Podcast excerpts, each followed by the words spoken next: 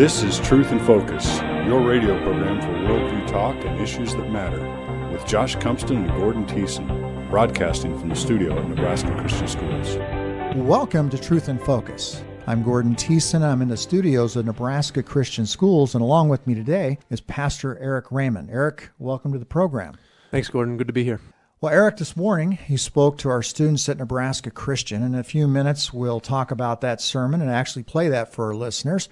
But for now, I'd like to introduce you and have you talk a little bit about your ministry. Erik Raymond is in Omaha at Emmaus Bible Church. He is the lead pastor at Emmaus Bible Church. And Erik, if you could just take a few moments for our listeners and talk about what's going on at Emmaus Bible, where, where it's located in Omaha, mm-hmm. and just some of the ministry activities that are going on. Sure, you bet. We are right there in the heart of South Omaha, right next to South High School on about twenty-fourth and L.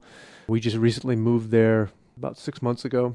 We were a church plant that was meeting in a high school down in Bellevue, and we're looking for property, and it, as God would have it, there was a Presbyterian church that's been in the neighborhood in South Omaha for one hundred twenty-five years, and they were looking to, to sell their building and move on because it was, it was very difficult to maintain the building with their current status, and so they, they put it on the market, and it was perfect timing. As the Lord would have it, we were able to afford it and move in there.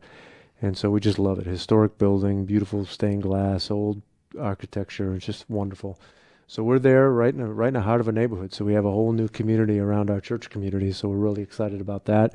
And there's really not very many evangelical churches in the, the downtown area. So we're very excited about the opportunity there for the gospel to advance. So we've been just really praying and thinking, and uh, as we engage neighbors in the community and talk to different folks there. We're um, emphasizing the gospel, obviously, and the centrality of the gospel, and us as missionaries to to live in response to that. So we gather together for Sunday, and then we scatter mm-hmm. for mission. And uh, so we, we're setting up gospel communities, which are uh, basically a group of people that are living together on mission, reaching out to community around us there in that community. So there's actually a, a couple of them meeting there and more starting up. So we're really excited about that. And then just continued influence in Southern Omaha and then into Bellevue, Papillion, La Vista. So really excited. Just uh, we just had our birthday this month. So we're really excited. One year birthday as a church. And it's really, really exciting what the Lord's doing. Now, you're also a pretty well-known blogger. I think your website is ordinary pastor dot com. And just talk to our listeners about how you got into blogging, what kind of, I guess, traffic, what kind of people will read your blog, and what sort of your objective is as a pastor who writes a blog. Yeah, absolutely. The early on, I mean, it's been, it's two thousand six, so I guess that's six and a half years now that I've been writing there. It's hard to believe it's that long. The goal initially was to try to string together some uh, coherent thoughts that might be helpful to work into things and understand them better. And I was meeting with a number of men, and I found myself repeating myself in these meetings. So I'd say, you know, maybe I can just write some of these things out, and you can go check this at this website, and, and we can continue the conversation mm-hmm. and try to help them. So I was trying to have a broader impact of discipleship with the the guys I was meeting with. And then it just kind of caught on a little bit with more people in the local church, which I was really excited about because that's where it needed to benefit first. Mm-hmm. And then from there, over the two thousands, probably six and seven, it, it caught on with some of the well-known bloggers. That was really the early days of the Reformed blogosphere, when it was kind of Christ-centered, gospel-centered blogging was really taking mm-hmm. off. So I got connected with a few guys, and they would promote it. And thankfully that that happened, but it actually changed the scope of what I was trying to do. I mean, I was really trying to keep it small, local church stuff, and it ended up, you know, there's readers from all over the world. I just got an email yesterday from a guy in Singapore that his church is using it, hmm. and, uh, you know, they're reading articles and sending them out, and he wants to connect and do an interview. And, you know, I, I got a guy in Baltimore that I'm friends with that, because of the blog, hmm. that's coming out to visit us and wants to check out the church. So there's opportunities there, and countless people move to Bellevue or Omaha, and then they come because their pastor at their previous church said, I read this guy's blog, go to the church. So beyond what I would have thought, and then the friendships and everything that happened there. But in terms of objective, there's a lot of different things you can do with a blog. You know, if traffic is your goal, there's a way to do that. And if there's a, a you know, your desires to write about you, then you can do that. But my, my thing is, it's a discipline for me to try to meditate upon, think upon the passages of Scripture, and then try to write devotional articles that exalt Christ and try to encourage our local church. in the process of that, I get to review books. I like doing that, and I like just thinking about a gospel-shaped life. What does that look like to be impacted and formed by the gospel? So there's ways to interact with the news and that. So it's a good discipline. It's fun to do. Mm-hmm. I enjoy, I like to write, and uh, the blog seems like it's been helpful, and it definitely helps me as a pastor, as a relatively young guy that is able to, to think through some things even before preaching. What's been one of your maybe favorite posts, or maybe one that's been most popular or helpful to your readers? Yeah, strangely, well, a lot of strange ones, but I wrote a series early on called How to Live a Miserable Christian Life, and uh, that was that really caught on, so I'm, I'm putting some thoughts together on a book on that, because it's it really, really caught on. But, you know, little things like... Um, Well, the Fat Pastor series was big, uh, uh-huh. no pun intended, but how to, why not to be a fat pastor? And so that was good. Well, again, that website is ordinary pastor dot com. You can also catch Eric and his church at Emmaus Bible Church dot org. And the other thing, before we play your message, Eric, could you kind of set up yeah. today's message for our listeners so they mm-hmm. understand why you preach this particular passage today yep. for our students? Yeah, absolutely. Yeah, particularly, so this is a high school group, and really want to make sure that worldview is able to be focused in on and shaped. And one of the common questions you get are why do, you know, why these bad things happen? Why are relationships broken? And so it's it's kind of easy just to, to look at it and say, that's just the way it is. Well, I want to push it and say, well, why? Give me a biblical answer. So I wanted to show how the Bible addresses the question and how it answers it. So at the beginning of the Bible, there's a fracture in a relationship with God, and every other relationship fracture comes out of that. So showing in Genesis three where the curse comes, and why the curse is, because of our sin, and God's goodness, he must judge sin.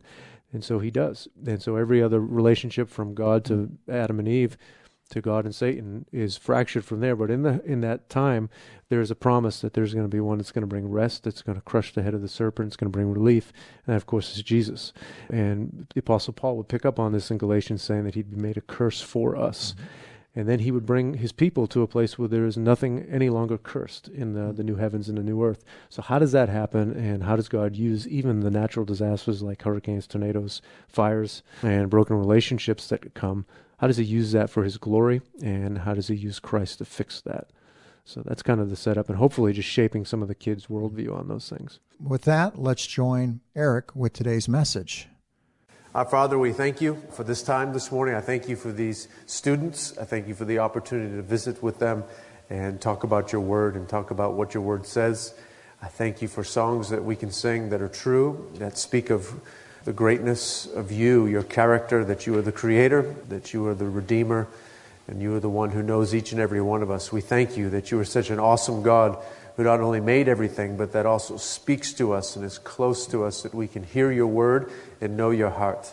And we thank you for your Holy Spirit, which guides us into truth, helps us to understand you, and leads us to love and serve Jesus. And I pray for these students this morning that they might be encouraged in the word, equipped even, and better served to love you and follow after Christ. In Jesus' name, amen.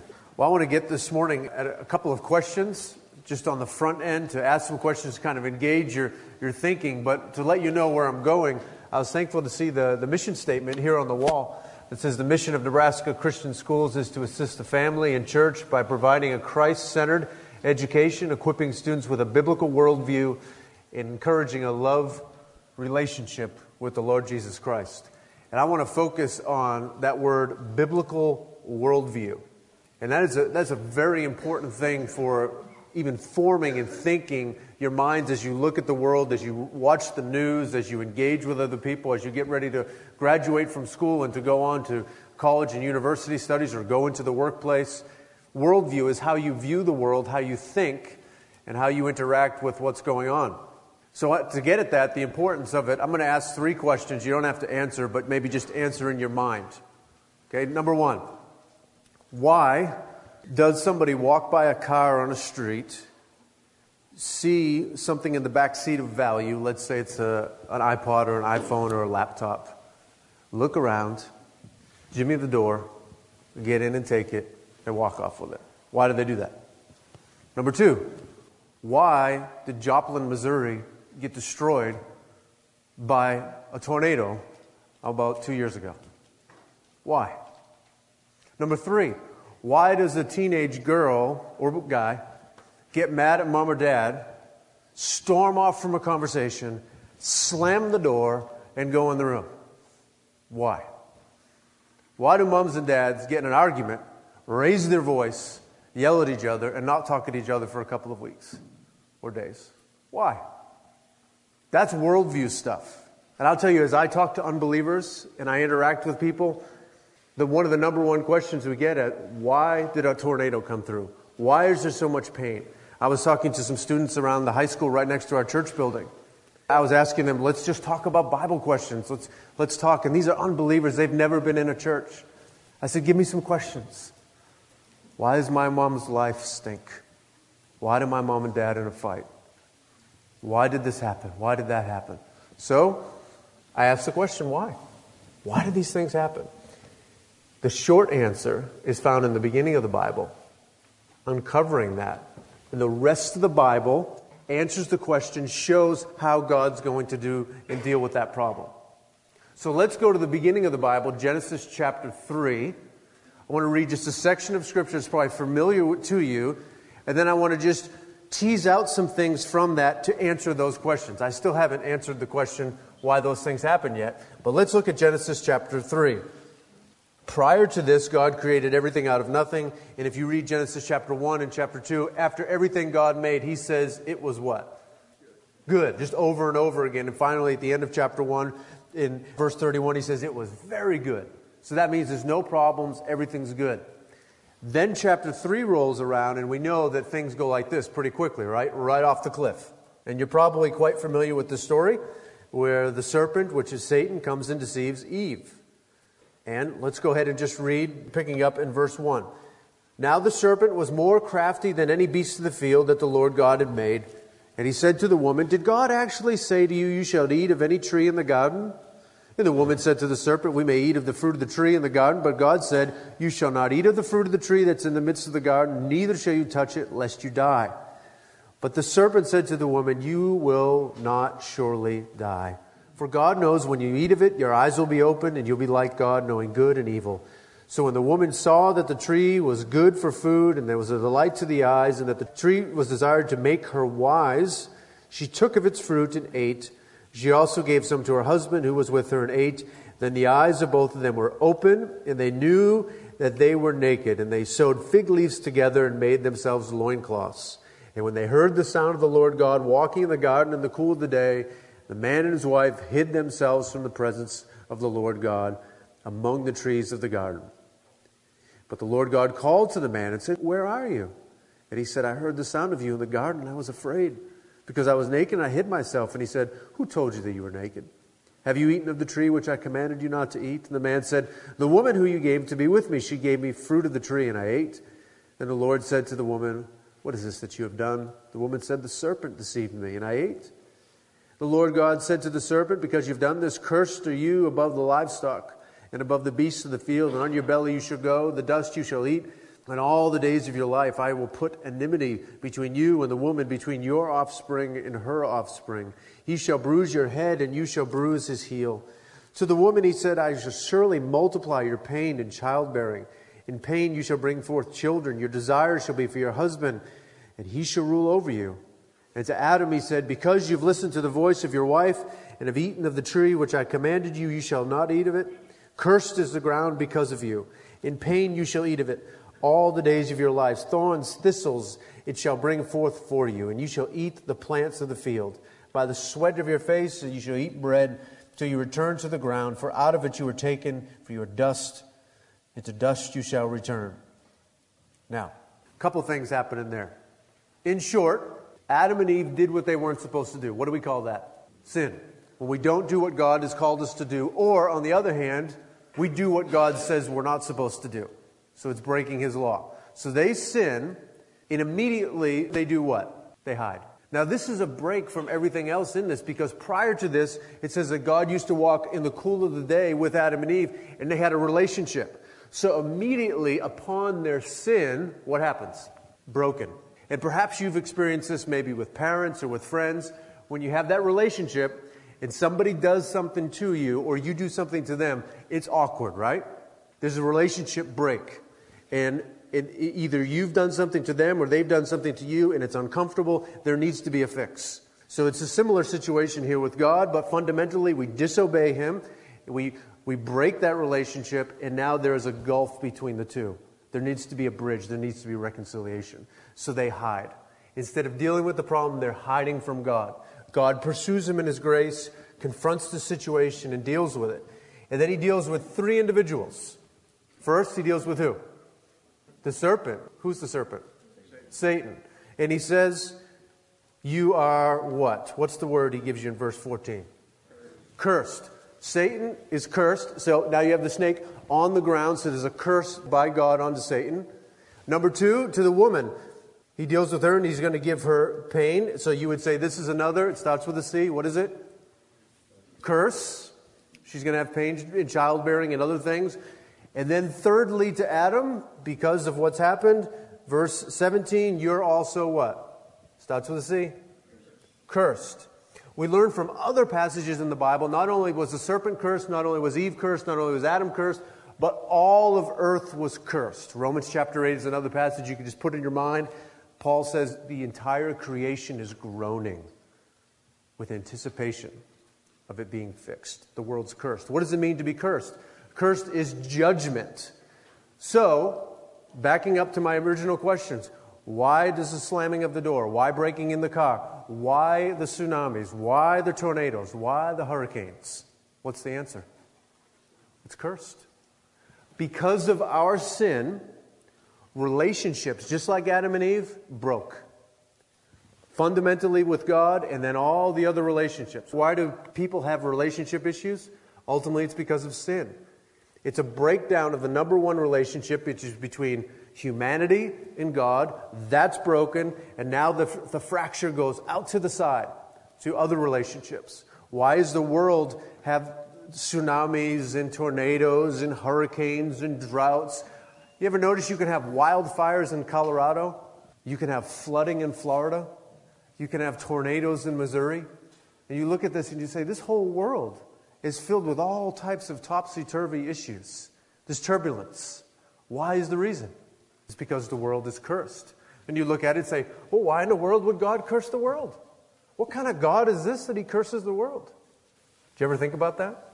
Maybe this is all God's fault. Maybe God's messing up the families. Maybe God's breaking in the cars. Maybe God's causing the tsunamis. Maybe God's doing this. Is it His fault? We get into worldview. You got to think like that, because that's how a lot of unbelievers think, and that's how a lot of professors at colleges think. What's the reason? Well, it's not God's fault. What's the cause of this? Everything was really good. Chapter one, chapter two of Genesis. Chapter three, the curse comes, and things are not really good.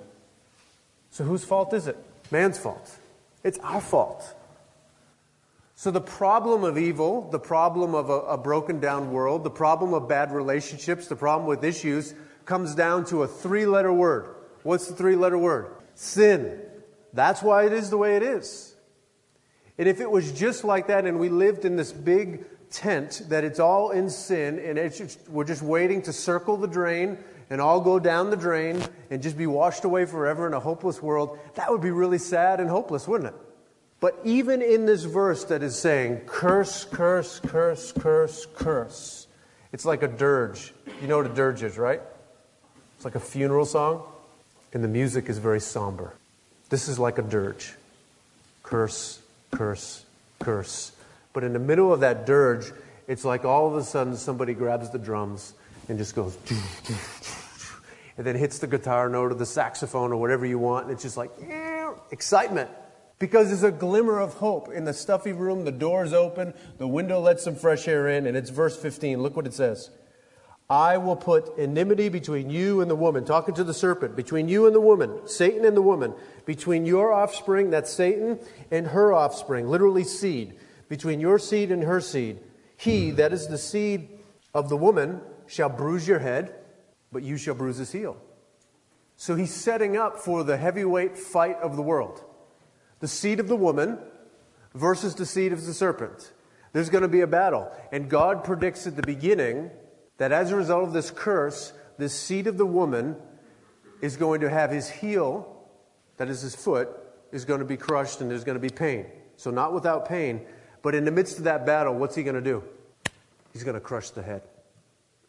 So at the beginning of the Bible, they're saying, hey, there's a curse, this problem, it's no longer very good, but I got good news for you. There's a promise. There's a promise that through Eve, there's going to be coming one who is going to bring rest, who's going to crush the serpent, who's going to reverse the curse and give life. It's going to go from very bad to very good again. But he's going to do that, and it's going to be painful to him. He himself is going to feel the bruise on his heel. So, Christian high school students, who are we talking about here? Jesus is the one who comes in the line of Adam. We learn when we read Matthew's gospel, the descendants, the lineage going back. It goes back to Abraham. We read in Luke's gospel, he's making the point that we're going all the way back to Adam. Jesus is the offspring of Eve as a man, fully God, holy man. He comes in that line, and he's got a serious job to do. First John chapter four says he comes to destroy the works of the devil. He comes to crush the head. He comes to crunch the head. He comes to destroy Satan. He comes to deal with the curse. So all the problems in the world, whether we're talking about relationship issues or weather issues or theft issues or corrupt politician issues or whatever, all comes back to sin. And God has a plan to deal with sin, specifically the curse, through Jesus. Now, this is really good news. You might just get tempted to look at this and say, well, this is dealing with the bad kids or the bad people. But the fact of the matter is, the Bible makes the point that coming out of Genesis three, we're all in this. We've all sinned and fall short of the glory of God. We've all not done what is right. And when Jesus comes, he comes for sinners like us to live in our place and die in our place. And I want to show you a verse in, in Galatians. We just have a couple more verses to look at. Galatians chapter three. The Apostle Paul talking about this same concept, reaching back to Genesis and to the Old Testament law. And listen to what he says in verse thirteen. Galatians chapter three, verse thirteen. Christ redeemed us or purchased us from the curse of the law by becoming accursed for us. You hear what he's saying? He's got the issue of the curse, judgment, God's judgment on this world. And he says, listen, Jesus dealt with the biggest problem facing all of humanity, the issue of the broken relationship between man and God, the curse where God judges humanity, judges people, judges us. He says Jesus dealt with that curse. How did he deal with the curse? What does it say? By becoming what? He became the curse. That means that Jesus knew before the foundation of the world that he was going to serve his Father and do the right thing, to come and serve us. And his whole life was engulfed in this priority of going to the cross so that he could be the curse for sinners like us. When he goes to the cross, he's bearing our shame. He's taking the penalty for our sin. It is as if God is taking all of his just wrath and driving it down on Jesus. He's taking the curse and he's giving it to Christ. Christ upon the cross is bearing our curse. You know, one of the great ways to look at this is, you saw in Genesis three, it says that the ground formerly was favorable to man. They could go out and they could plow and they could grow things and everything was good, right? I've tried to have a garden before, and all these things grow up in the garden, right? What are they called? Weeds. And sometimes if you don't take care of that spot after a year or two, then you get thorns, thistles, all kinds of stuff. What God is communicating in Genesis is that prior to this, the ground was good. Just like man was good, we obeyed God, we did what we were supposed to do. But now, just like our heart that was formerly submissive to God, the ground is now unsubmissive to man. Man's not ruling the ground anymore. Man's dealing with a ground that is unsubmissive and problematic. There's thorns, there's weeds, there's issues. The ground itself is cursed. And every day when man has to go out and deal with his food and, and harvest and do, he's got to deal with thorns, thistles, ground, and a world around him that's not submissive. The thorns are a symbol of the curse. But what do we see in Matthew chapter twenty-seven when Jesus is upon the cross? Let me read it to you. It says in Matthew twenty-seven, verse twenty-eight, they stripped him and put a scarlet robe on him, and twisting together a crown of what? Thorns. They put it on his head and put a reed in his hand, and they knelt before him, mocking him, saying, Hail, King of the Jews! And they spat on him, and they took his reed, and they struck him on the head. He's there getting ready to go on the cross. He's stripped of his clothes. He has nothing but spit upon his face. He's bearing the curse of man. People are mocking him, making fun of him, doing everything. This is humanity at his worst before Jesus, who's humanity at his best. And they take and they fashion a crown of thorns. That's the absolute perfect thing to put on Jesus' head. Why? Because the thorns come from the curse. And here is Jesus being made a curse for us. So there upon the cross, Jesus gets the crown, the crown of a curse bearer. And they put it on him, and there he would be hung upon the cross in open shame to everybody, bearing the thorns, bearing the curse. And there is Jesus being a curse for us. Ultimately, bearing the shame, bearing the sin, bearing the wrath, and all of the problems of humanity on his shoulder for us, so that we wouldn't have to do that. So when you look at the cross, you see Jesus as God's representative to deal with all that is wrong in humanity, specifically for individuals like you and like me, who have broken relationships, who have sinned, who have failed to not only do what's right, but also have done what's wrong. And this Jesus stood in the place of sinners, and, and He offers Himself to all of us that if we would turn from our sin and truly trust in Him, then He is the basis for our forgiveness. But you've got to realize you're a sinner, and you've got to realize that Christ is the substitute. But not only does He save individuals, He also is going to fix all of the world. Turn back to the very end of your Bible, Revelation chapter twenty-two. You see how He fixes everything. The angel showed me the river of the water of life, bright as crystal, flowing from the throne of God and of the Lamb through the middle of the street of the city. Also on either side of the river, the tree of life, with its twelve kinds of fruit, yielding fruit each month. The leaves of the tree were for the healing of nations. No longer will there be anything accursed, but the throne of God and of the Lamb will be in it, and His servants will worship Him. They will see His face, and His names will be on their foreheads, and night will be no more. They will need no light or lamp or the sun, for the Lord God will be their light, and they will reign forever and ever. We get the beginning of the Bible. Everything's good. Man sins, there's curse, there's judgment, there's issues, and here at the end, there's no more tears. There's no more issues. There's nothing cursed. The trees are for the healing of the nations. The ground is conducive to harvest and enjoyment and the presence of God and everything. He has totally fixed everything. But in the process of doing that, He had to come. And He had to live for us. He had to die for us. And He had to rise again. And now we're at this point of time where the gospel call goes out to everybody. It says, hey, listen, every single one of us is cursed. What are you going to do about that? Either you turn from your sin and trust Jesus Christ and follow Him, or you will be judged at the end, and you will go to a place the Bible calls hell, where there's eternal fire and gnashing of teeth. The presence of God and the enjoyment of everything being restored is for those who have trusted Jesus Christ, put their faith in Him, seen their sin, and long to serve Him. On the other side is judgment. You need to make sure that you're trusting Jesus Christ, truly trusting and treasuring Him for what He's done for you, becoming your curse, bridging that ultimate relationship. You've been listening to a message by Pastor Erik Raymond from Emmaus Bible Church in Omaha, Nebraska, also at ordinary pastor dot com. You've been listening to Truth in Focus. For my co-host, Josh Cumston, this is Gordon Thiessen. Thanks for joining us as we encourage, engage, and equip Christians in today's culture war while bringing the truth in focus.